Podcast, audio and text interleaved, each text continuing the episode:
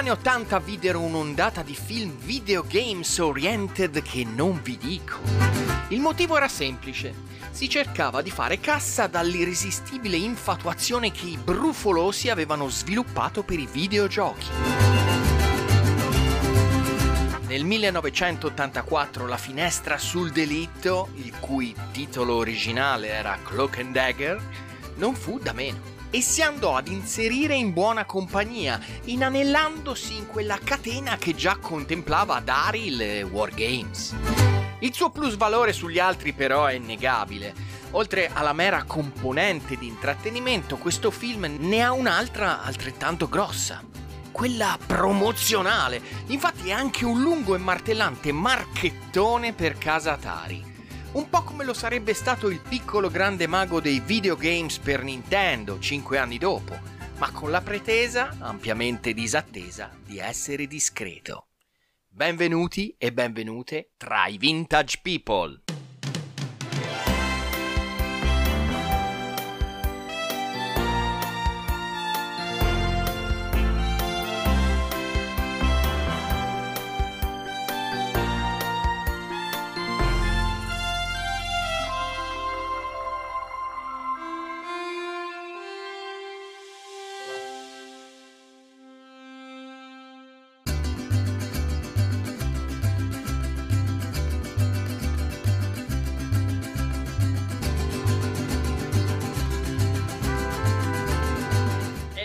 Grande saluto bisonico a tutti!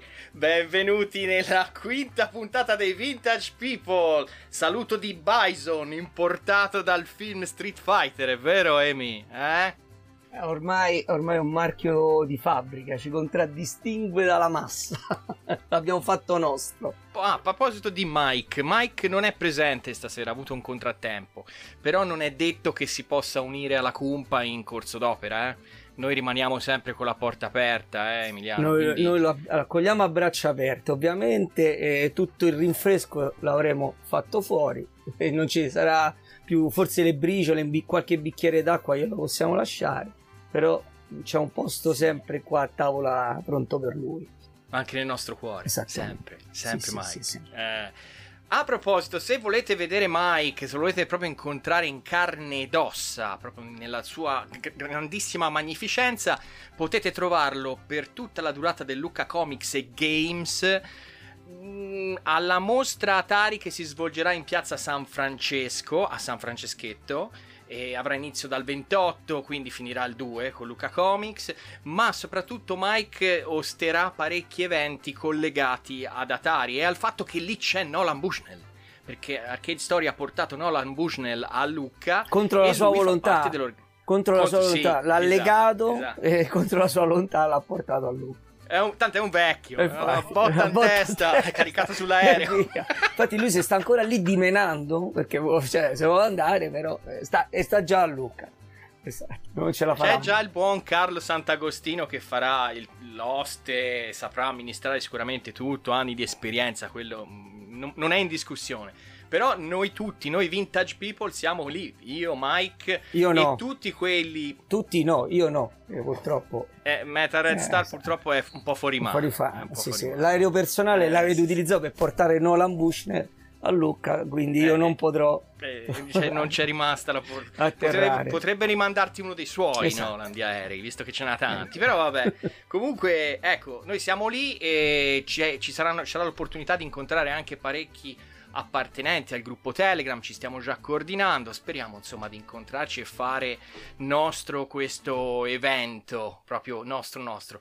Stasera affrontiamo infatti un film correlato ad Atari, ma proprio correlato, proprio merge, strettamente mergiato a, ad Atari in quanto è un grandissimo marchettone pubblicitario per la casa di Sunnywell. È vero, Amy? Proprio sì. Come sempre, come sempre, Atari apre la strada anche al futuro di tutte le imprese, le, le aziende che, che, che se, ne seguono il cammino perché noi abbiamo sempre considerato il primo marchettone cinematografico videoludico un film eh, de, legato alla Nintendo, ma, beh, che è quello del piccolo grande mago dei videogiochi, ma zitta Nintendo, muta ma Nintendo, Nintendo muta. come sempre è dietro ad Atari perché oggi... È arrivata dopo, è arrivata dopo.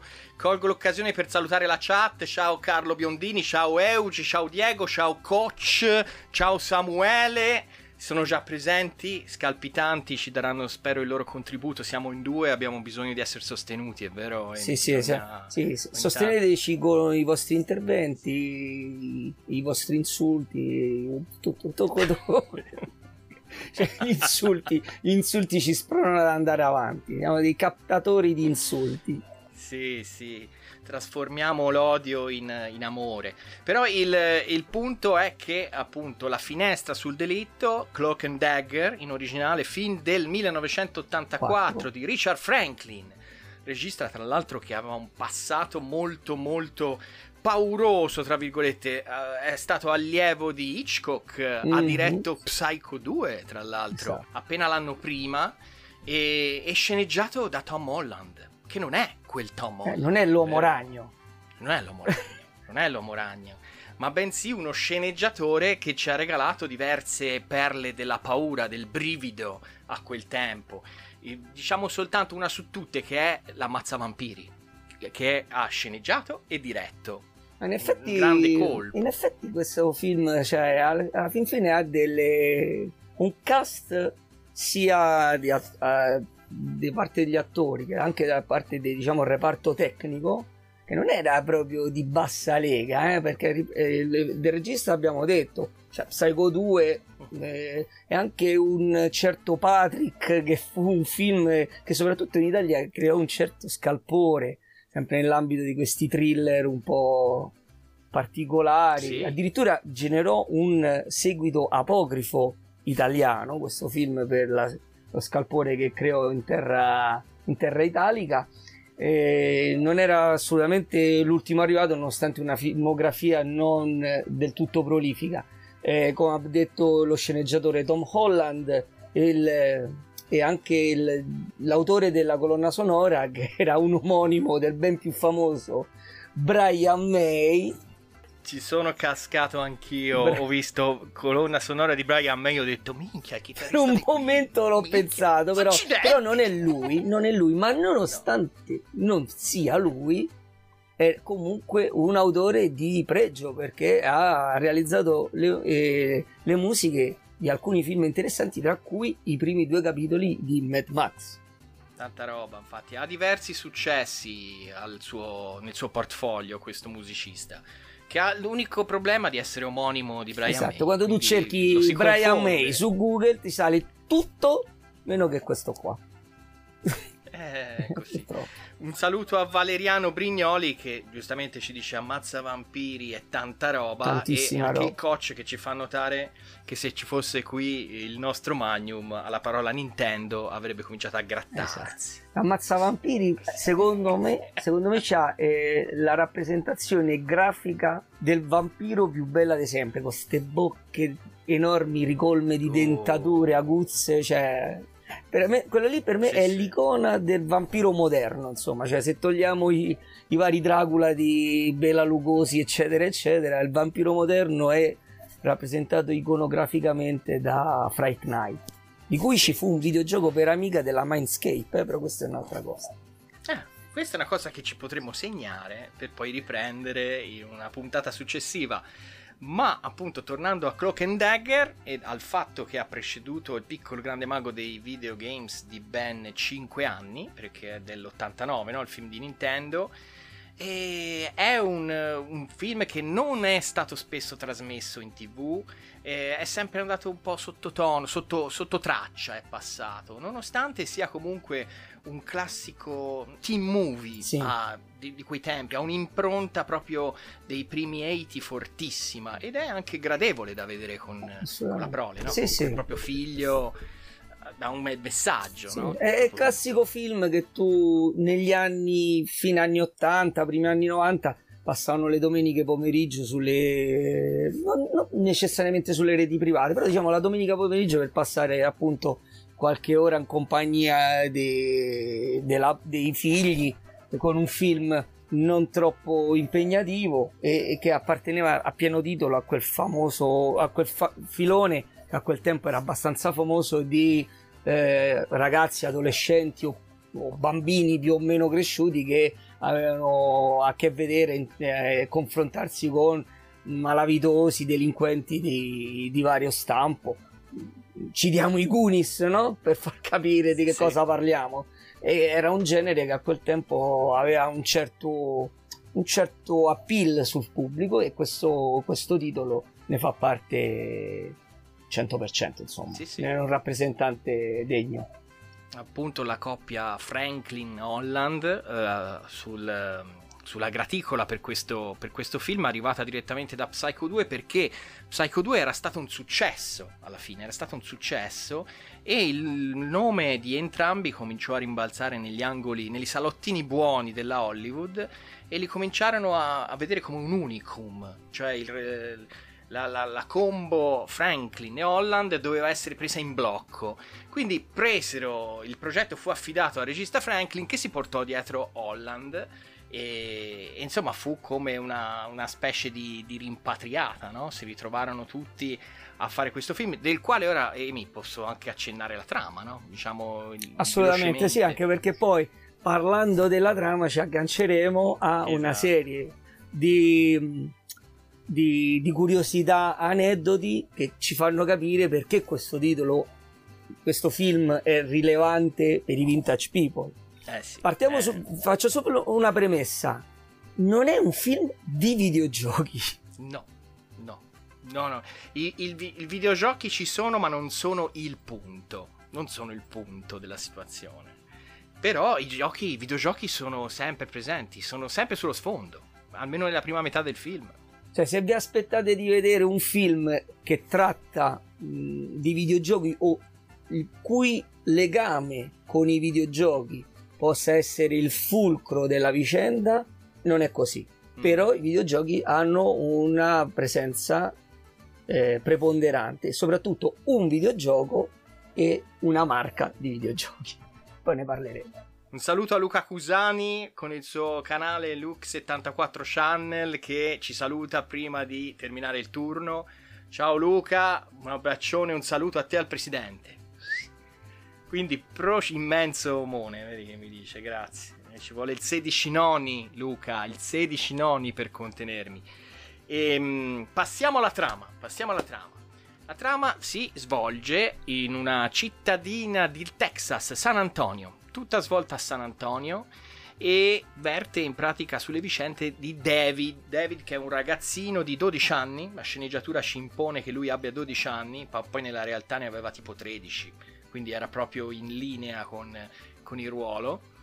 E figlio di, un, di, una famiglia, diciamo, sfortunata, perché la madre è morta da poco, non ci viene detto come. Il padre è totalmente assorbito dal lavoro, quindi lo trascura e lui si rifugia in un mondo immaginario fatto di spie, di, di trabocchetti, di attentati. Gli piace fare la spia bazzica un, un, negozio di giochi da tavolo, o no, anzi videogames. Di videogiochi, un negozio di videogames, sì sì. Con la sua amichetta vicina di casa Kim che ha 8 anni ma sembra ne abbia 50.000 da quanto, dai discorsi che fa.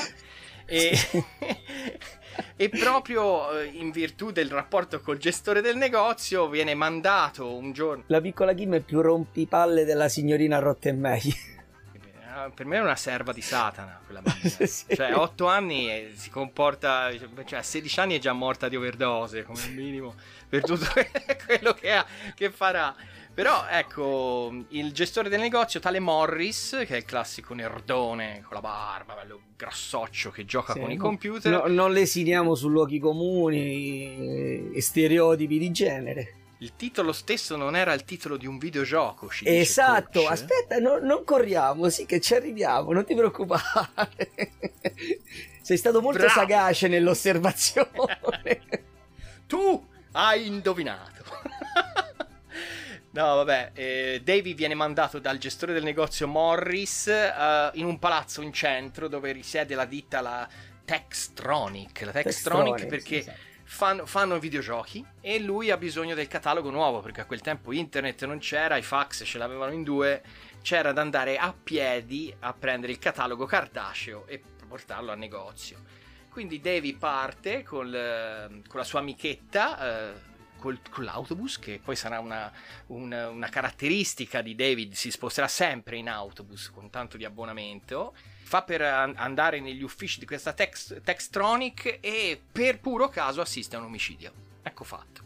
E quello è il McGuffin, quello è l'episodio che innesca tutto. Ma il McGuffin vero e proprio è che la persona che sta per morire davanti a lui gli dà una cartuccia in mano. Che non è una cartuccia normale è una cartuccia per Atari 5200 che si chiama, guarda caso, Cloak and Dagger. Ma guarda un Proprio po' la casualità.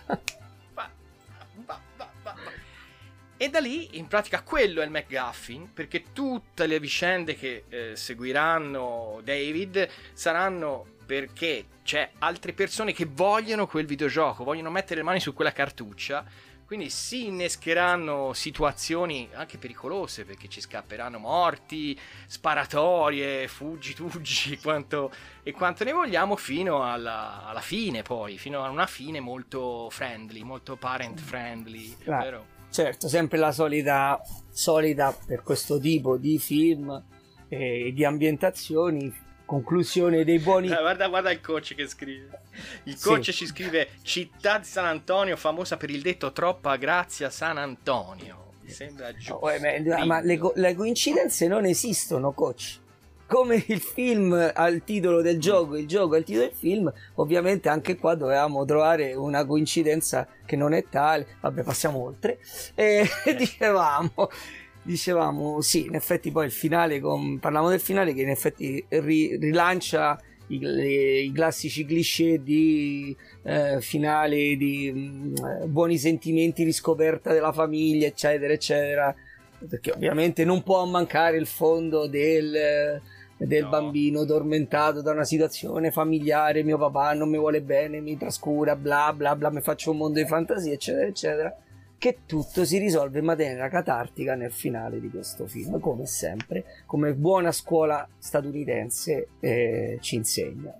Ma, ma andiamo al McGuffin, mostriamo finalmente al pubblico il McGuffin. Eccolo qui, ragazzi la cartuccia per Atari 5200 di Cloak and Dagger che sono sicuro al tempo molti appassionati cercarono nei negozi come io e te Emiliano si cercò il, il videogioco di Last Starfighter ma non si trovò ma, madonna mia sì ma che poi mamma mia ma poi guarda come vedi cioè questa è proprio una puntata delle coincidenze che non sono coincidenze perché esatto. poi siccome parleremo di tutte queste cose qua ma guardate la coincidenza che noi cercavamo il gioco di Last Starfighter e il gioco di Last Starfighter non esisteva gente che cercava il gioco di Clock and Dagger per 5200 che, che poi ne parleremo però anticipiamo che non esisteva questo gioco e vi, e vi spiegheremo perché. E quindi le similitudini da questi due film non si esauriscono qua perché questi due film furono trasmessi una double event in contemporanea nel cinema, cioè questi due film furono inizialmente eh, distribuiti come una double session che andavi a vedere uno e vedevi pure l'altro. Cioè, quindi c'è esatto. tutto un concatenarsi di coincidenze non tali che non possono essere, non possono essere non fu, non fu, tanto una coincidenza, Emiliano, perché erano entrambi della Universal. Sì. Quindi fece, furono distribuiti il primo, mi sembra, a giugno insieme. Pagavi un biglietto, sì. vedevi due. Li vedevi tutti e due ma il mese immediatamente dopo furono separati, ognuno sì, ma so proprio, percorso. Sì, sì, sì, sì, però alla fin fine con percorsi diversi entrambi hanno comunque avuto un percorso di, che li ha portati a essere in modi diversi e presso sicuramente pubblici mh,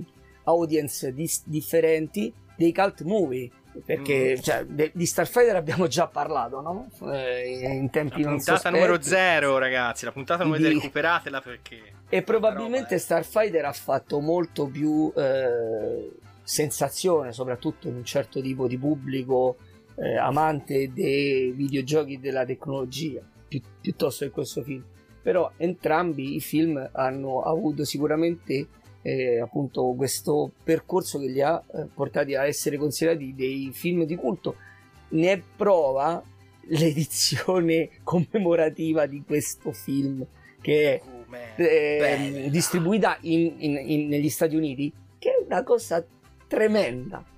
Cioè, è tremenda. una cosa strepitosa. Mentre in Italia beneficeremo di un DVD che dovrebbe uscire in questi giorni, ma da, da, da mai uscito, dovrebbe uscire 26 o 28 di, di ottobre, dovrebbe uscire finalmente un'edizione DVD normale Adesso il, il caro Omone vi farà vedere le, le, la, l'edizione co- eh, commemorativa di Clock and Dagger statunitense, che è una cosa definitiva. È definitiva, perché qui, come ha detto Emiliano, è passata un po' sotto traccia, no? Ma laggiù invece ha uno zoccolo non enorme di estimatori, ma concreto e costante, che ha permesso quindi la riedizione del film in Blu-ray. E visto che lo dovevano rie- riemettere, ristampare in Blu-ray, perché non fare un bel lavoro proprio da collezionisti? Perché, perché non avvolgerlo perché... nello scrigno del tesoro del, Dio, del proprio... tempestato dei diamanti proprio. È un, è un videogioco basato è un scusate, è un film basato su un videogioco e il videogioco porca pupazza è questo qui che potete vedere, questo è il, il cabinato arcade di Clock and Dagger, che eh? si intravede nel film che si intravede nel film. Di infatti, se non ha... si intravede. Che ce l'ho, eccolo ecco qua. Eccolo lì, eccolo lì. Ecco dello die. Si vede nel film e tra l'altro, ecco, per i puristi, questo arcade non esiste perché è stato è uscito sul mercato come kit di conversione di Crystal Castle.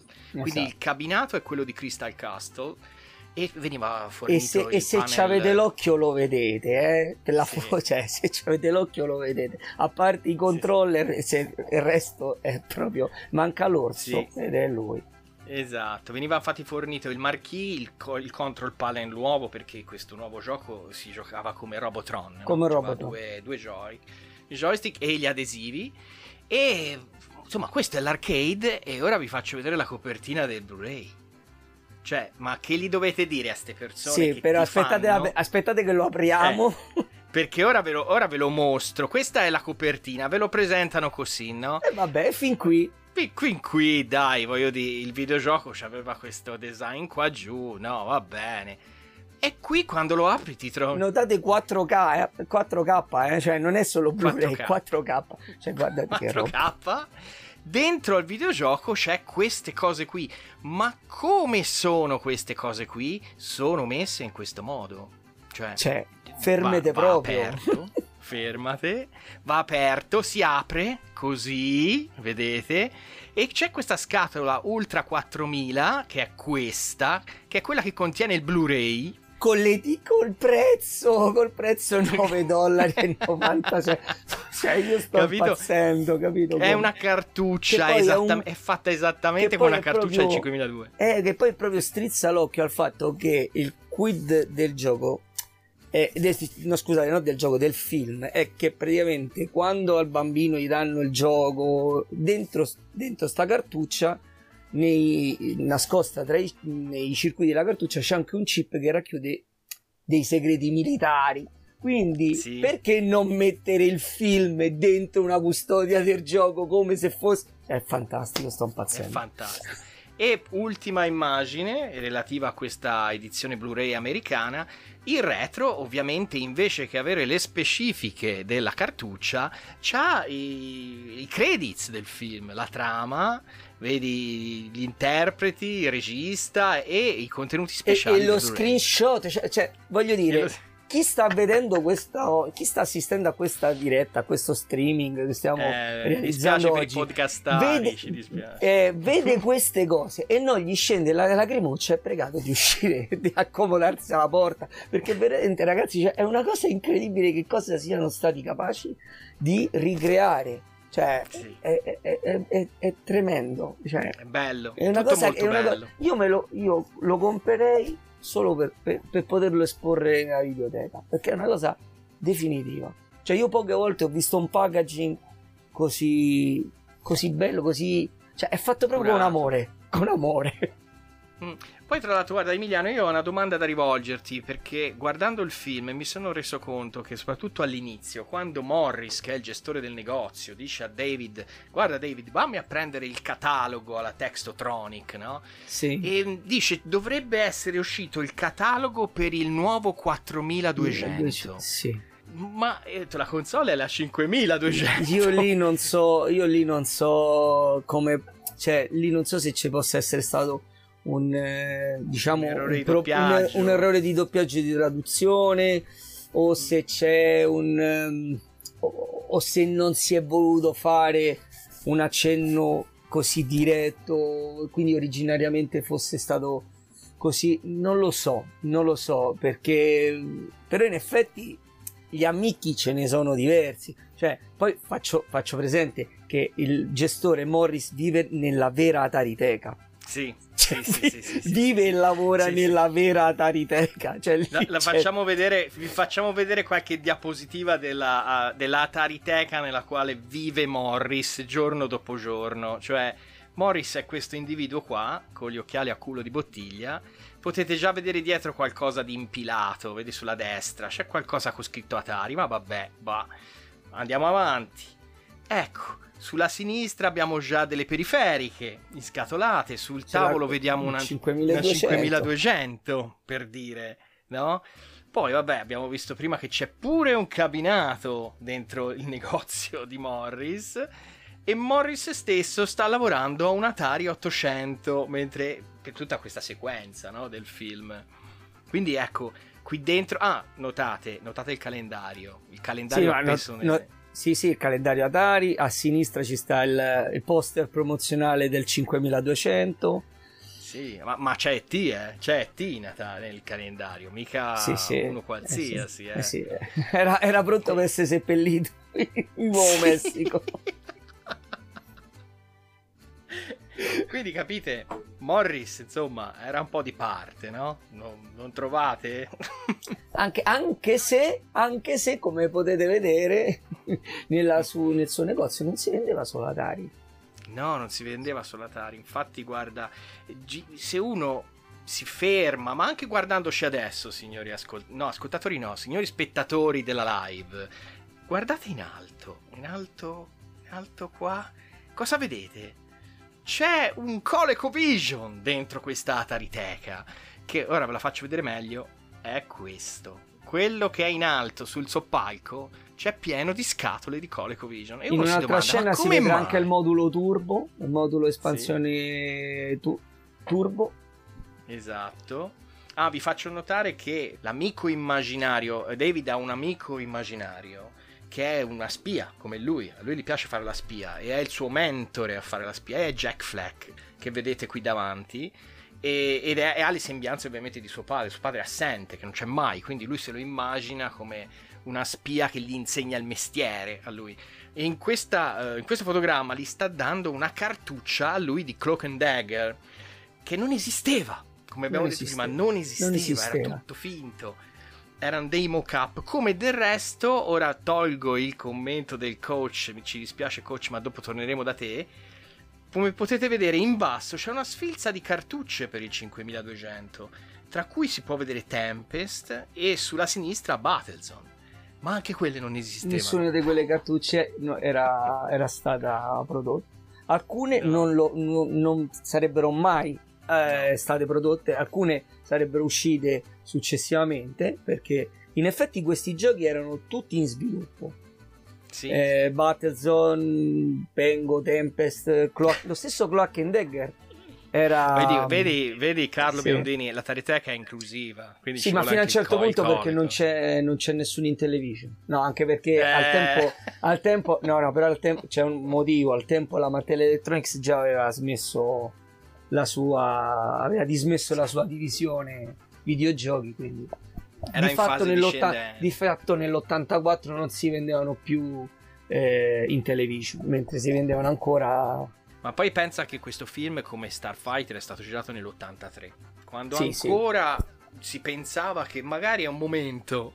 E invece poi dopo siamo arrivati che a fine anno che sono scoppiati parecchie realtà sono morte, ecco proprio. Niente, comunque, Quindi... tornando a parlare dei prototipi, eh, appunto, tutti questi giochi quantomeno erano in fase di lavorazione. Quantomeno in fase di lavorazione, alcuni erano praticamente pronti e vennero rilasciati da lì a poco.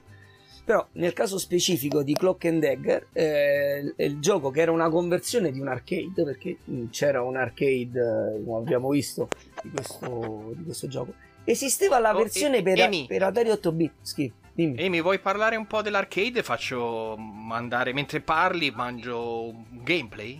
Tipo, sì, eh? certo, ovviamente. Dai, dai, dai, dai, allora, dai, che ce lo dovrei oh, avere. Oh, parlando dell'arcade, poi riparliamo di, delle versioni casalinghe. Allora, come diciamo, eh, lo vedevate da, dai controlli che era con due joystick. Praticamente Clock and Dagger era una sorta di versione eh, ampliata di, di, un gioco stile Robotron. Eh, del, Robotron che de, della Williams, che era un gioco in cui, se, per chi non lo ricorda, si controllava con un joystick un personaggio che si muoveva in un'area eh, liberamente nelle otto direzioni, con l'altro joystick si poteva sparare nelle otto direzioni Mm, ai, ai, nemici. Questo gioco di Clock and Dagger ne riprende diciamo, la dinamica, però diciamo che apporta delle modifiche sostanziali perché eh, invece di dover salvare degli umanoidi dalla, dall'attacco di robot assassini, qua praticamente interpretiamo un agente segreto che deve raccogliere degli oggetti per poter proseguire nei livelli eh, prima dell'esplosione di una bomba e arrivare nell'ultima stanza dove recupererà dei piani segreti che sono stati trafugati dagli, dalle spie cattive di turno. Insomma. Che poi era anche a tempo, si doveva riuscire a recuperare un qualcosa nello schema prima che scoccasse esatto. il countdown, scadesse il countdown e scoppiasse, e scoppiasse la, perdevi la vita. David, oh, queste... David La Monaca, tutto molto interessante. I vostri racconti aprono dei cassetti nella mia memoria. Grandi Agent Romone e Metal Red Star X. X, Metal Red Star per oggi, X. Per oggi Metal Red Star X. X. Eh, abbiamo questa particolarità che adattiamo le nostre identità al contesto. Tra l'altro questo gioco aveva anche delle chicche, parlando sempre dell'arcade, aveva delle chicche diciamo realizzative di design interessanti. Sì. Per esempio, come vedete, il passaggio tra un livello e l'altro è caratterizzato praticamente dall'entrata in un ascensore che ci porta a un livello sotterraneo successivo e eh, si vede le porte che si chiudono e l'ascensore che eh, si muove facendo vedere la, la, luce del piano che sparisce, no? E la cosa car- carina è che se per esempio noi entriamo dentro l'ascensore poco prima dell'esplosione della bomba, nella fessura si fa vedere, sì, nella fessura si può vedere eh, la deflagrazione che attraversa la fessura delle, delle porte dell'ascensore, cioè questi piccoli, piccoli dettagli che denotano sì. una cura realizza- realizzativa non comune nei prodotti dell'epoca. Poi, poi, se riuscivi a uscire con un margine di tempo buono, la, la gente guardava in, in, camera e faceva così. Sì, sì, eh. Ok. Se invece ci arrivavi proprio per il rotto della cuffia a salvarti nell'ascensore, la gente tirava fuori un fazzoletto e si asciugava il sudore così perché ce l'avevi fatta.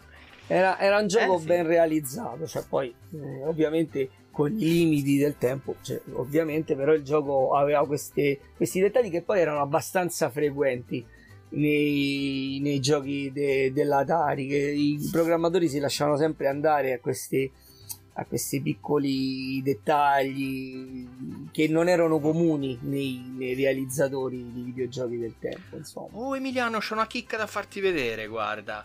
Il programmatore di Atari che fu incaricato di fare la conversione per computer 8 bit e 5200 era Dave Comstock, no?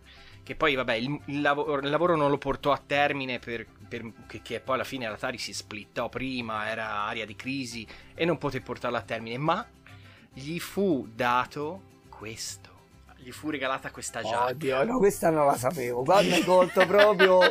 questa è sua, è proprio sua che, che dice no, non ho ben capito se se l'è fatta fare quando ha ricevuto l'incarico oppure gliel'ha data al marketing a lui quando gli hanno dato l'incarico. Fatto sta che lui era l'unico in America ad avere sta giacca qui. Eh, ben eh, meritata direi. Comunque diciamo che le versioni per Atari Computer se non sbaglio vennero terminate o no? O mi sbaglio? Adesso, adesso No, c'è un po' di se- confusione. Il- c'è il- a disposizione il come si chiama la demo? Come si Il chiama? prototype. Il, proto, Il prototype, esatto, è vero. Prototype. Il prototype, Che poi comunque sarebbe dovuta essere, sarebbe dovuta essere riconvertita su 5200 perché praticamente era la stessa cosa, solo che si sarebbero dovute togliere determinate cose, dettagli per questioni di memoria, perché in effetti il 5200 aveva eh, una memoria limitata rispetto ai computer Atari, però il gioco era in corso, era praticamente terminato, c'era assolutamente giocabile, salvo che non c'erano nemici. Fondamentalmente il gioco era finito, ma mancavano solo i nemici. Bisogna solo mettere le ondate di nemici Ciao nei livelli. Mike, ciao Mike, benvenuto. Mike e Mike, ciao Magnum, scusa. Eh, infatti, mi, mi fatto Mike. conto. Eh, sì. Ehm, però appunto come diceva, come diceva Simone il, eh, venne sospeso lo sviluppo perché nel corso del- della programmazione della produzione del gioco Atari venne suddivisa celebre, il celebre split di- per il passaggio di mano a Tremiel e la gente che, veni- che era rimasta nella divisione consumer tutti quelli che stavano lavorando a, progr- a progetti relativi alle console gli venne prospettato la seguente offerta. O rimanete in Atari e vi mettete a lavorare al sistema operativo dell'Atari ST o ve ne andate Eh, sì, e, e praticamente il programmatore di Clock and Dagger dice- decise di andarsene eh, e sì. quindi non, e in ogni caso comunque non avrebbe potuto portare avanti il- lo sviluppo de- de- del gioco e, e niente quindi il gioco è rimasto un po' un, un, un santo graal no? Eh, Sì. ir- ir- irraggiungibile da, tutti, da parte di tutti gli appassionati come appunto ci davamo anche il famoso arcade eh, di la Starfighter che anche quello per altre ragioni nonostante Mm. fosse stato annunciato e non, eh, non vide Non mai la luce mai. però come abbiamo detto per la produzione del film tutti questi cartucce vennero questi packaging vennero effettivamente realizzati sia per eh, eh, Clock and Dagger, Tempest, Battles, però in effetti dentro o non c'era niente o c'erano cartucce rimarchiate con le etichette eh,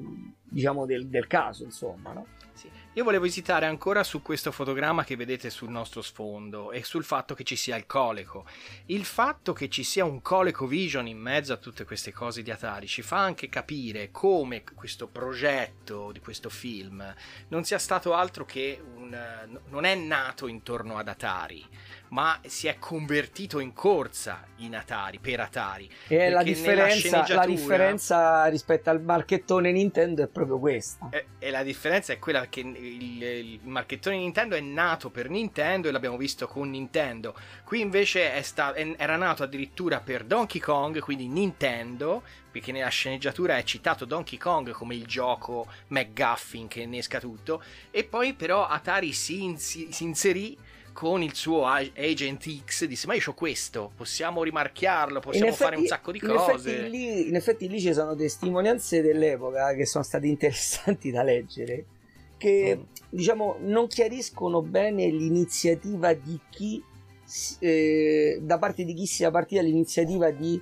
agganciare le due cose, perché fondamentalmente eh, la produzione del film stava lavorando a un film eh, di genere Spy Kid, eh, che è quello che abbiamo visto, dove per fare un gancio alla moda del momento che erano i videogiochi appunto i piani segreti militari venivano nascosti dentro una cartuccia di un videogioco. E quale videogioco era più iconico in quel momento se non Donkey Kong? E No, sicuramente in quel periodo lì, se dicevi Atari in America Sì, si alzavano no no no però diciamo che il progetto, Eh. il progetto originale partiva con una cartuccia di Donkey Kong perché Donkey Kong era probabilmente come videogioco il più conosciuto del tempo.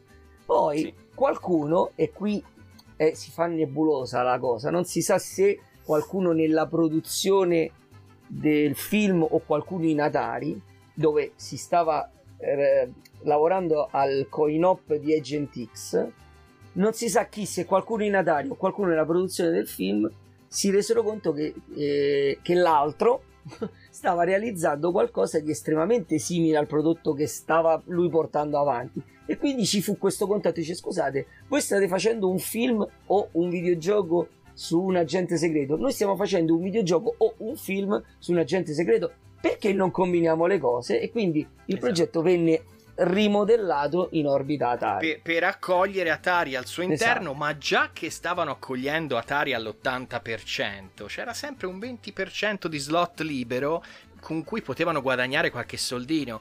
E allora in quel periodo sul mercato c'era ColecoVision che infatti disse: "Oh, ma ci sono anch'io, mettete anche la mia". Al piano di sopra mettetemi qualche cosa. Quindi pagarono anche loro per essere in questo film, oltre No. che Atari. E comunque E- appunto... Sì, sì, scusa, scusa. continua. No, no, e dicevo, e poi tra l'altro all'inizio del film, proprio l'incipit del film, vede Davy, vede Kim, la sua vicina di casa, quella del figlia del demonio, e Morris che giocano a un board game, a un gioco da tavolo. Che guarda caso è il gioco da tavolo di Cloak and Dagger. Che è questo qui, che è uscito anche lui. Ma guarda te la casualità. Ma guarda che caso, ma guarda il caso, vedete? Proprio. Quindi è, è stata proprio un'enorme eh, operazione commerciale che investiva più fronti, capito? Sì. Più fronti.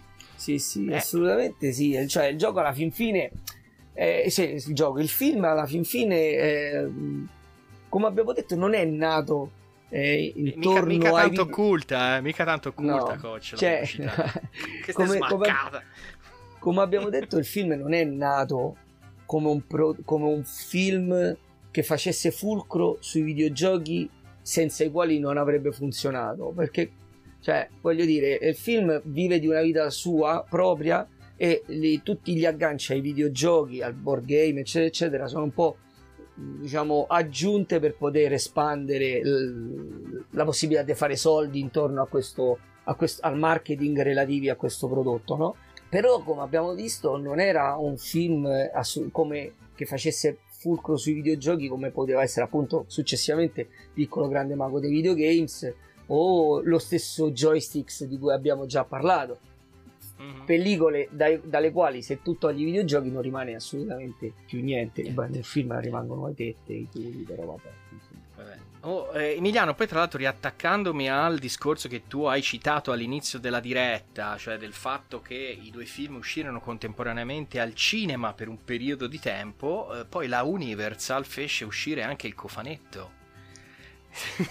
Vedi, il cofanetto dei suoi due film, dei suoi due film, però quello di Nintendo e quello di Atari. qua praticamente è come la, cioè qua si potrebbe sfiorare l'annichilazione dell'universo perché qui è come affiancare la materia Sì. e l'antimateria Qui ho sentito un, tre- un fremito nella forza, deve essere Magnum, deve essere Magnum è- CDI è quando ha si è visto queste due cose accanto. Magnum si è buttato in Arno Eh sì, eh sì, eh sì. Comunque ecco, dicevamo, il, dentro a questa cartuccia, che poi tutti vogliono, come ha detto il cugino Emiliano, ci sono dei piani segreti di un, di un caccia stealth, di un caccia stealth. questo è il Blackbird degli X-Men Eh sì, esatto, a quel tempo era, era la cosa più figa e di moda i caccia stealth, ormai sono tutti invece stealth, quindi ora è, è già sorpassato.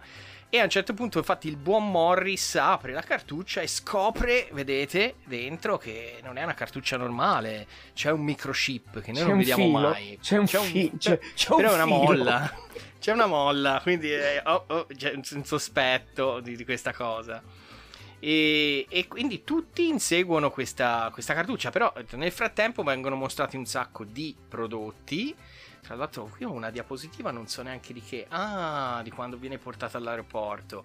Di prodotti nostrani, tipo ad esempio viene mostrato il joystick tanto amato della console 5002, un bel primo piano. Eh, Cioè, adesso mi viene, mi viene in mente, vedendo sti- sto primo piano, mi viene in mente un'immagine che però di cui non posso fare citazione qua perché. Ma non- sì, sì, Siamo è un, veramente... gioca- un giocattolo che si può vendere in un sex shop, però diciamo senza scendere Sì. in dettagli. Comunque ecco, Da- David scappa con questa cartuccia i cattivoni e i cattivotti non seguono e lui mentre scappa gli sfugge una palla da baseball che guarda caso ha l'indirizzo perché potete vederlo nell'angolo in alto a sinistra oltre al nome suo c'è l'indirizzo anche stampato è per quello che lo trovano lo vanno a prendere a casa perché trovano questa palla da baseball commettono un'infrazione e lì comincia l'inseguimento. Un lungo inseguimento che dura per tutto il film, e, lungo e largo per la città in cui ne succedono di ogni e se ne vedono di ogni. Tra, si vedono anche dei luoghi tipici di, di, di, San Antonio, come ad esempio Alamo. C'è il Fort Alamo, quello di David Crockett. È questo, questo cosino qui, che è una chiesetta. Sembra, è una chiesetta. Eh sì, perché alla fine era quello, era. è una chiesetta. E infatti questo film è diventato. Uh, popolare, tra virgolette, anche perché è uno dei pochi in cui è stato, cons- a cui è stato consentito di girare ad Alamo perché essendo monumento nazionale c'è una restrizione molto eh, ferrea su, su, andarci a fare cose. E, e, poi che cos'altro possiamo dire, Emi? Possiamo, possiamo dire, dire uh, possiamo dire, ah scusa, scusa, pensavo che mi stavi no, interpellando. No, no, no dimmi, dimmi, che dei vecchietti li tiro fuori dopo. Sì, no, no, possiamo, volevo dire che, che non l'abbiamo citato perché all'inizio abbiamo parlato di comunque un cast tecnico di diciamo, non dico di primo ordine, però neanche di serie Z, perché abbiamo citato lo sceneggiatore, il regista, il, il compositore delle musiche, però voglio dire, ai più attenti non saranno sfuggiti i volti dei protagonisti di questo eh, film, sì, eh. cioè che mm. a parte eh, il ragazzo Harry Thomas, universalmente mm-hmm. conosciuto come, come Elliot di E.T., è lui, eh, è lui è lui e, e poi ai, agli, agli, appassionati di eh, informatica, videogiochi, film correlati anni 80 penso che avrete tutti riconosciuto Dabney Coleman che in War Games interpretava eh, con questa posa degna di Rambo degna di Rambo nel finale. Te, ecco, ma, ma, non ti sembra la foto del best father of the year questo qua? Cioè, sembra... ma a te non ti piacerebbe averla in salotto e tuo figlio la vede? Te che cioè, emergi da, un, da una vampa di fuoco e essere ricordato per sempre da tuo figlio così, mentre esci fuori da una cosa del genere e ridi, e ridi capito? Cioè, io comunque non vorrei, non vorrei rovinare, non vorrei, cioè Comunque questo film è, è, è, anche controverso perché, ripeto, è, è, fatto da gente comunque che sapeva fare il suo, però c'è anche dei problemi abbastanza evidenti perché, come ha detto Simone, tutto il film è un lunghissimo inseguimento, però in t- tutto questo inseguimento non ha il minimo ritmo, sembra sempre una passeggiata. Lì si vede proprio la mano del regista che aveva diciamo, era più, co- più, consono ad atmosfere un po' più ragionate nei suoi film thriller, come non era un action director, diciamo così, no? Ma e poi voglio dire, sti piani segreti, cioè il contenuto dei piani segreti di, sto, di sta cartuccia li sa solo Morris che alla fine che muore. muore quindi nessuno li ha mai visti, non li ha visti eh, il, il, protagonista, non li hanno visti gli agenti dell'FBI, non li ha visti nessuno. Cioè, nessuno, cioè, salvo quello, l'unico che l'ha visto muore e non lo può dire a nessuno. Quindi cioè, succede tutti, tutto sanno, tutti sanno che devono recuperare questa cartuccia che tra l'altro per perché. tutto il film viene chiamata cassetta, cassetta. E, non un, un, e, non è un, errore di doppiatori Assolutamente italiani. no. Era proprio anche nel doppiaggio americano. Dice tape, dice tape. Il doppiaggio americano dice data tape. Assolutamente sì. Te lo ricordi comunque a quei tempi era un errore comune, perché noi anche le cartucce le chiamavamo cassette. Sì, ma questo quello è colpa. Que- gli spezzo una lancia alla eh. nostra ignoranza, perché se tu prendevi i manuali dei videogiochi del tempo, in alcuni casi le cartucce venivano tradotte in italiano come cassette probabilmente e lì ho letto degli articoli non so quanto autorevoli sembra che la traduzione da cartridge a cassetta e non a cartuccia in italiano fosse fatta per evitare similitudini con le cartucce per le pistole. Perché mentre cartuccia diciamo mentre caricatore o cartuccia in inglese si dice eh, magazine o ammo in italiano cartuccia può essere assimilabile a una cartuccia per, per pistola, per fucile, eccetera, ah. eccetera. Per evitare, per evitare questa, questa frainten- o comunque questa similitudine che potrebbe essere stata vista come lo cambiamo in cassetta. Cioè, io non so eh quanto possa essere autorevole sta cosa di, che ho letto, però in effetti pensando ai tempi come erano ci potrebbe anche stare. Eh sì. Comunque riallacciandomi al discorso che dicevi tu che eh, il film è un lungo inseguimento, che però è un inseguimento rilassatissimo. Rilassatissimo. Ma rilassatissimo. Ah, sì, sì, sì. Infatti è portato avanti questo inseguimento anche da un, un bambino che è questo David, no? Che è eh, Harry Thomas, che quando si muove per fuggire eh, va col pullman. Va col pullman. Con la sua amichetta hanno, vedi, l'abbonamento e loro scappano dai killer col pullman. Sì, sì. Quando, quando vogliono parlare con qualcuno e devono andare alla cabina telefonica, Eh, mettere il eh, sì. gettone. E comunque onore al merito al bambino perché corre ininterrottamente al suo ritmo, però corre Sì. ininterrottamente dalle 9 di mattina fino a mezzanotte. eh.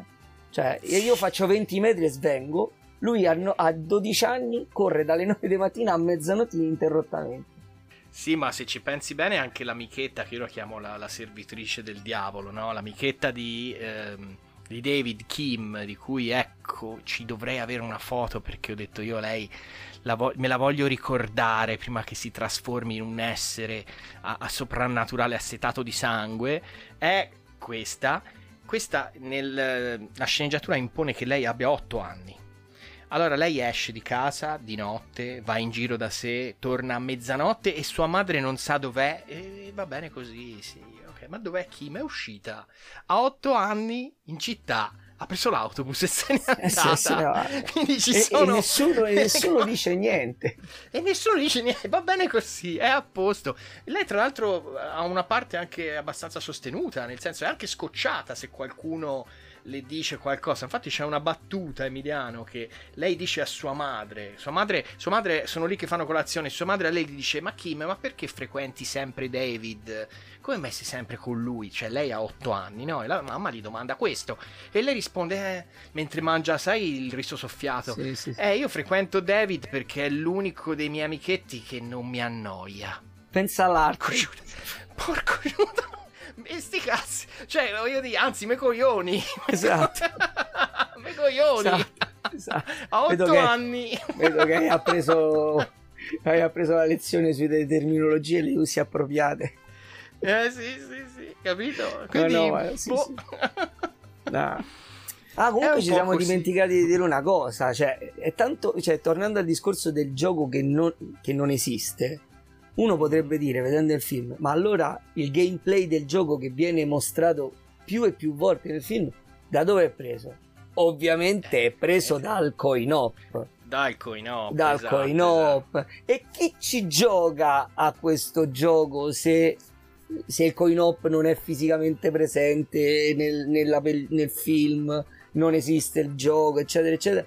Ma chi può giocarci se non il programmatore del coin-op che venne chiamato a fare una sessione di gioco per poi sovraincidere le immagini su- sulla Ma, pellicola? ma infatti mi sembra di aver capito che qui era il coin-op, no? E poi Sì. a un certo punto, quando venivano eh, mostrate le immagini di lui che ci gioca sul 5002, in realtà avevano staccato. Il coin-op era fuori, fuori campo.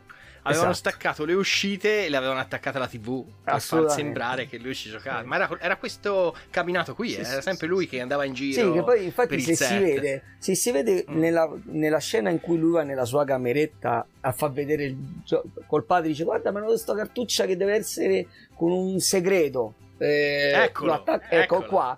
Quando accende la console, cioè si vede che la, che la televisione, cioè si vede proprio chi ha giocato negli anni 80 sa che le televisioni a tubo eh, quelle antiche soprattutto, ci mettono un attimo a far a, a- a- a visualizzare l'immagine, no? non erano immediate nella visualizzazione e praticamente ci voleva un po' di tempo. quando lui, tempo. fa, lui quando preme il pulsante sulla console per accendere la console, realmente quello che si sta accendendo è la televisione perché si vede che il tubo, il tubo catodico, diciamo che eh, l'immagine viene fuori poco a poco e il gioco è, è già partito praticamente e quindi si vede che, cioè, chi è un po' scafato capisce che quello che è stato acceso è stata la televisione e che la fonte del gioco era ben altra piuttosto che la console.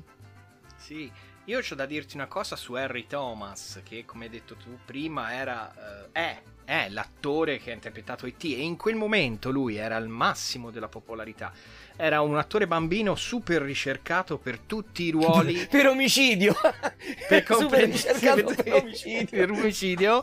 Per tutti i ruoli che comprendessero una fascia di età di 13-12 anni. Quindi eh, Franklin fece veramente un colpaccio a uh, accaparrarsi il suo favore eh, e di averlo nel film. Che partecipò in Psycho 4 lui. Sì, ma fece Norman Bates ragazzino. Giovane, esatto, fece... in Psycho 4. Lo sì, richiamò sì. dopo Franklin, sì, anche sì, in sì. Psycho 4. O, o, no, non era di Franklin. Boh, non lo so. No, Comunque no, ha fatto no, Psycho però, 4. Fa- fatto Psycho 4.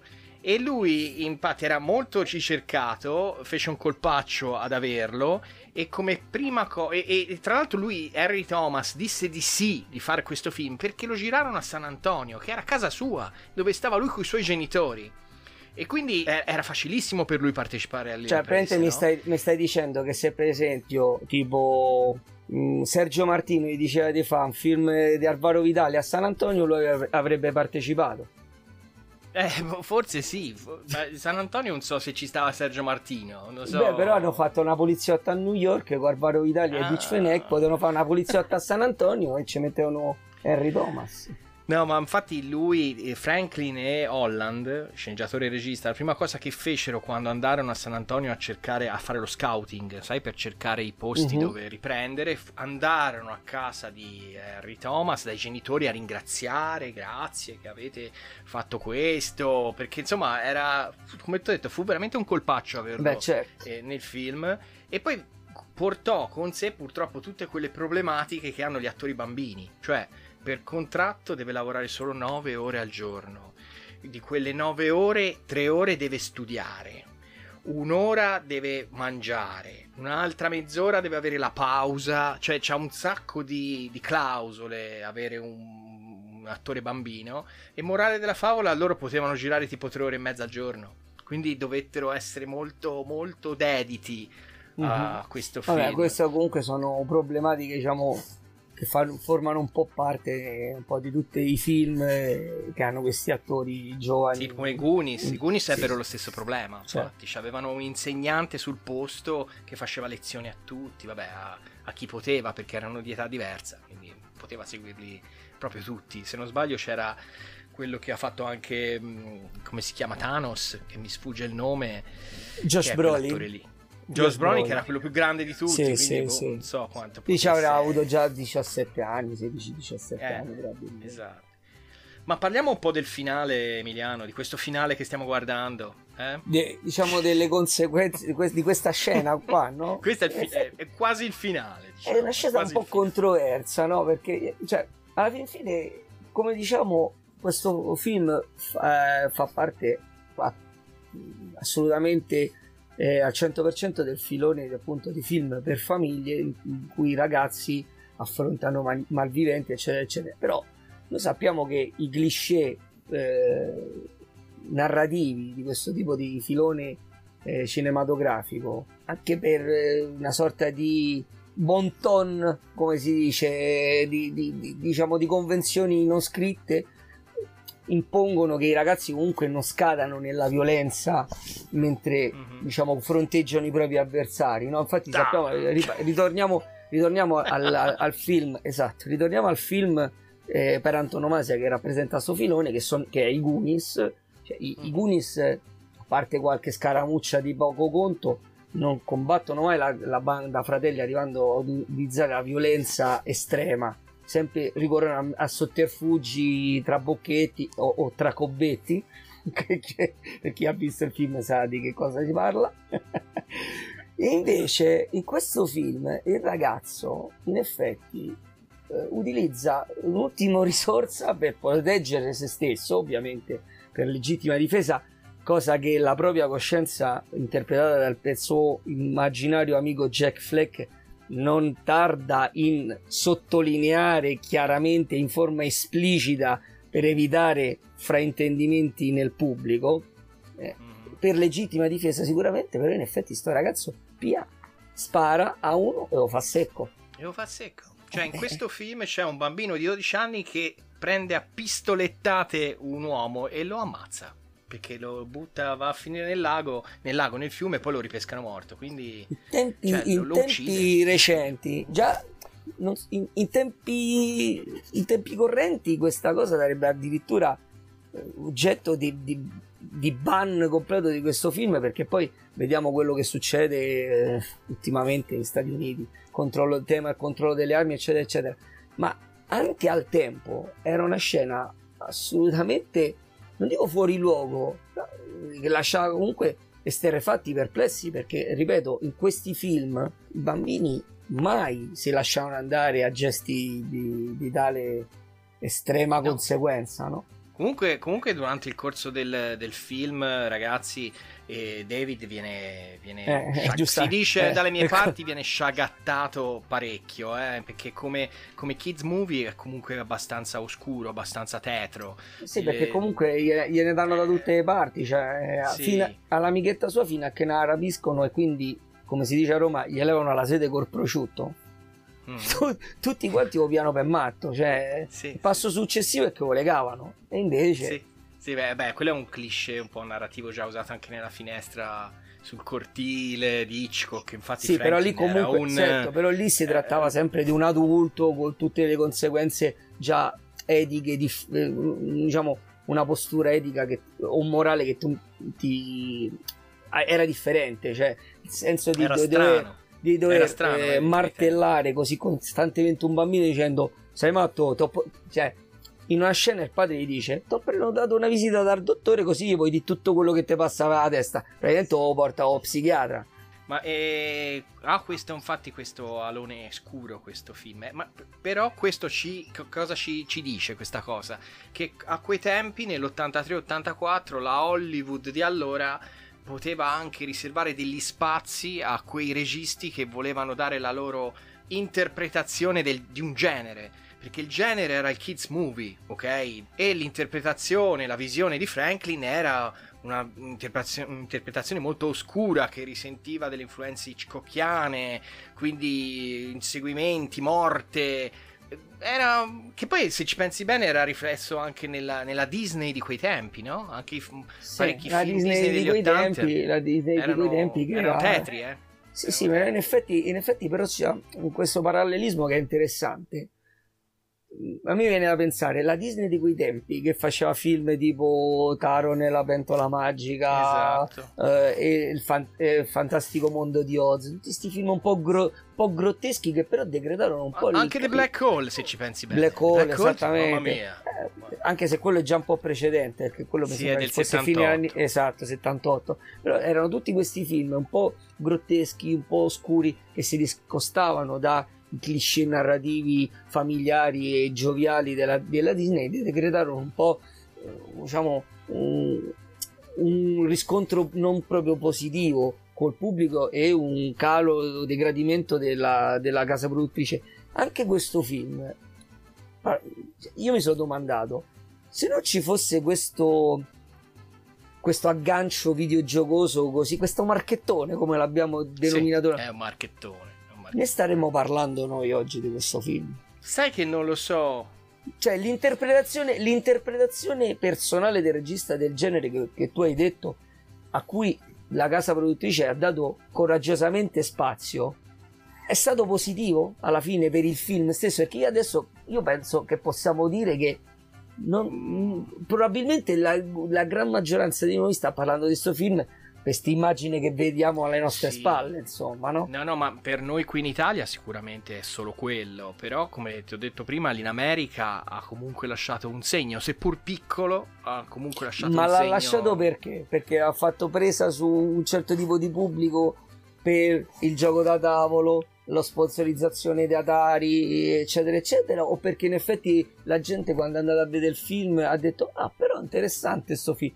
Cioè, n- non sto dicendo no, che no. sia una cosa o l'altra, è che me lo domando, non ho la risposta. No, no, no, e fai bene a domandartelo, però io ho visto i contenuti speciali del, del DVD, del DVD che sono su YouTube, e c'è l'intervista a Tom Holland che dice appunto che stranamente qualche volta succede che lo fermino e lo ringrazino per aver sceneggiato quel film lì perché molti spettatori americani se lo ricordano perché l'hanno visto col proprio padre. Invece E molte, rimasto... e molte altre Beh. volte invece lo fermano e lo gonfiano de botte. Boh, Perché ha corchiano, sceneggiato lo quel film, perché ha sceneggiato quel film lì che ha visto con suo padre. Alcuni lo, lo elogiano e altri lo, lo- lo malmenano. Vabbè, la stessa diciamo che ragione. associano l'idea a un rapporto padre-figlio, capito? Sì. Che- No, ma in effetti comunque è un, film, è un film assolutamente da poter vedere co- con, la propria progenie, no? Però, Sì, sì, sì. però mh, forse, proprio per quello che dicevi te, per questa interpretazione anche personale e così un po' non propriamente in linea con i canoni narrativi del tempo, eh, è un film che io farei vedere a mio figlio di 8 anni da solo. No, da solo no, ora no, ora no. Cioè, lo vedrei con lui, Con però lui, con lui. Mentre i Goonies posso dirti, eh, guardate i Goonies, Mhm. o Navigator o Explorer, sai, Bravo. film. io gli posso, io dico, te metti il DVD e vedi il film. Io questo film glielo farei vedere, però dovrei stare seduto vicino a lui perché ci sono due o tre cosine che magari sarebbe Sì, giusto PG. puntualizzare. Ora, ora è un PG quello lì. Eh, Verrebbe etichettato come film PG, cioè lo devi guardare accompagnato dai genitori. Esatto. È quello, sì, sì. Mentre gli altri riuscirebbero a scavallarla tranquillamente, senza... Ma proprio per quelle due o tre scene che si Sì, sì, ma sono appunto sono due o tre sono due o tre scene che come abbiamo detto che lo fanno un po' deviare dai canoni del genere, insomma. Mm-mm. Io senti, eh, ringrazio gli spettatori, gli ascoltatori del podcast che riusciremo a fare. Ah, tra, tra l'altro arriverà anche il podcast della puntata precedente. Siamo rimasti mostruosamente indietro causa comics, perché tra tante cose che ci sono state da fare, il podcast è rimasto decisamente indietro.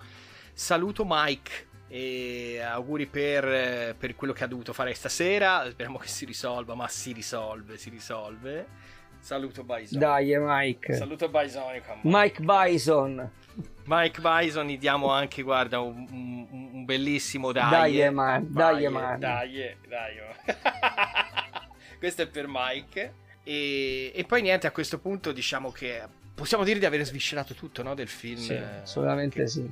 Ci manca solo ordinare la confezione comm- l'edizione commemorativa. Ah, lo sai che si può dire che il- la conversione era una delle poche conversioni Atari per il computer che aveva ricevuto il via libera per eh, ricevere una cartuccia 32K. Sì, perché volevano inserire tutti quei dettagli eh, stilistici come appunto le scene interme- di intermezzo Esatto. dell'ascensore. Le cutscene, Eh, tutte le eh, cutscene volevano esatto. mettere. Eh, tutta la cazzim volevano mettere. La Sì, sì, cazzim. sì, tutta la cazzina Eh, ci volevano mettere, esatto. purtroppo però non, Purtroppo non, non l'abbiamo però- mai vista. sta Però è reperibile il prototipo, eh? cioè se voi eh, navigate su internet quando cercate Brian May, oltre vi esce anche il prototipo di Clock and Dagger. Sì, sì. E rinnovo l'appuntamento agli spettatori per il comics. Venerdì inizia, noi come ho detto all'inizio siamo lì il gruppo Telegram è già mobilitato, c'è già un altro gruppo parallelo per organizzarsi quando siamo in loco, aspettiamo. E eh, vi rinnovo anche un appuntamento extra. Perché visto che eh, si avvicina Halloween, io e il buon Magnum CDI abbiamo pensato di fare una puntata extra dedicata ad Halloween con un titolo eh, completamente misconosciuto qui in Italia, che è Brainscan, il gioco della morte, che è ovviamente un film horror. Un horror degli anni 90 con Brian Furlon che è il ragazzino che, che è John Connor. È John Connor. Eh, sì, ho capito. È John Connor, che diciamo? Che possiamo dire? E, e poi la- il prossimo appuntamento ufficiale invece dei, dei Village Devi- People vintage, Assembled. vinta- vintage people. dei Vintage no, People Assembled. Che ho detto? Che ho Hai detto village. I Village People. alla, fine, alla fine ci sono arrivato. Prima o poi doveva succedere. Prima o poi doveva succedere. È per eh, novembre. Novembre, novembre, novembre quando? Novembre il... Novembre il Novembre, martedì 8. Martedì 8 con un titolo che voi tutti sicuramente conoscete che è Willow. Willow. E dov- dovremmo avere ospite te o Magnum? Eh, credo che sono io. Beh, ti tocca. Mi, mi tocca, sì. Dice perché proprio Willow? Perché, Perché sì, esce la serie? perché sì, perché perché sì, Perché, sì, Perché sì. perché sì. Ma esce la serie su Netflix di Willow e quindi ci riattacchiamo a quello per rivivere un po' insomma quelle atmosfere e anche parlare delle conversioni arcade e delle varie conversioni sulle console dell'epoca. Quindi eccoci qua ancora, no? Eh, allora, che ci volete fare? allora dai, Niente. eh, sa- salutiamo i nostri Comunque, pazienti spettatori. Ricordatevi che se lo volete vedere questo film è in uscita imminente, se non già uscito, eh, in DVD in edizione italiana. Un'edizione normale, Esatto. diciamo più morigerata rispetto ai fasti statunitensi. Però se lo volete vedere è, è prossimamente disponibile. Se vi unite al gruppo Telegram, poi la maniera di vederli, poi vi indirizziamo noi sulle uscite nuove, ad esempio eh, l'uscita in DVD di Da Finestra sul Delitto, e chi lo sapeva? Lo sapevamo noi. Vabbè, Eh, chi altri lo può sapere? no? guarda, chi vi ha detto che usciva l'edizione di Starfighter in italiano dopo 35 anni dalla sparizione del VHS? Noi. Noi. Eh, Eh, E noi. Chi vi ha fatto vedere joysticks in italiano rippato, Rippato dal, dal DVD, DVD, eh. DVD, dal DVD, dal Dal- VHS? dal VHS, sì, eh, noi. Noi. che Quindi- ci stiamo a fare qua? Eh, Davvero, davvero.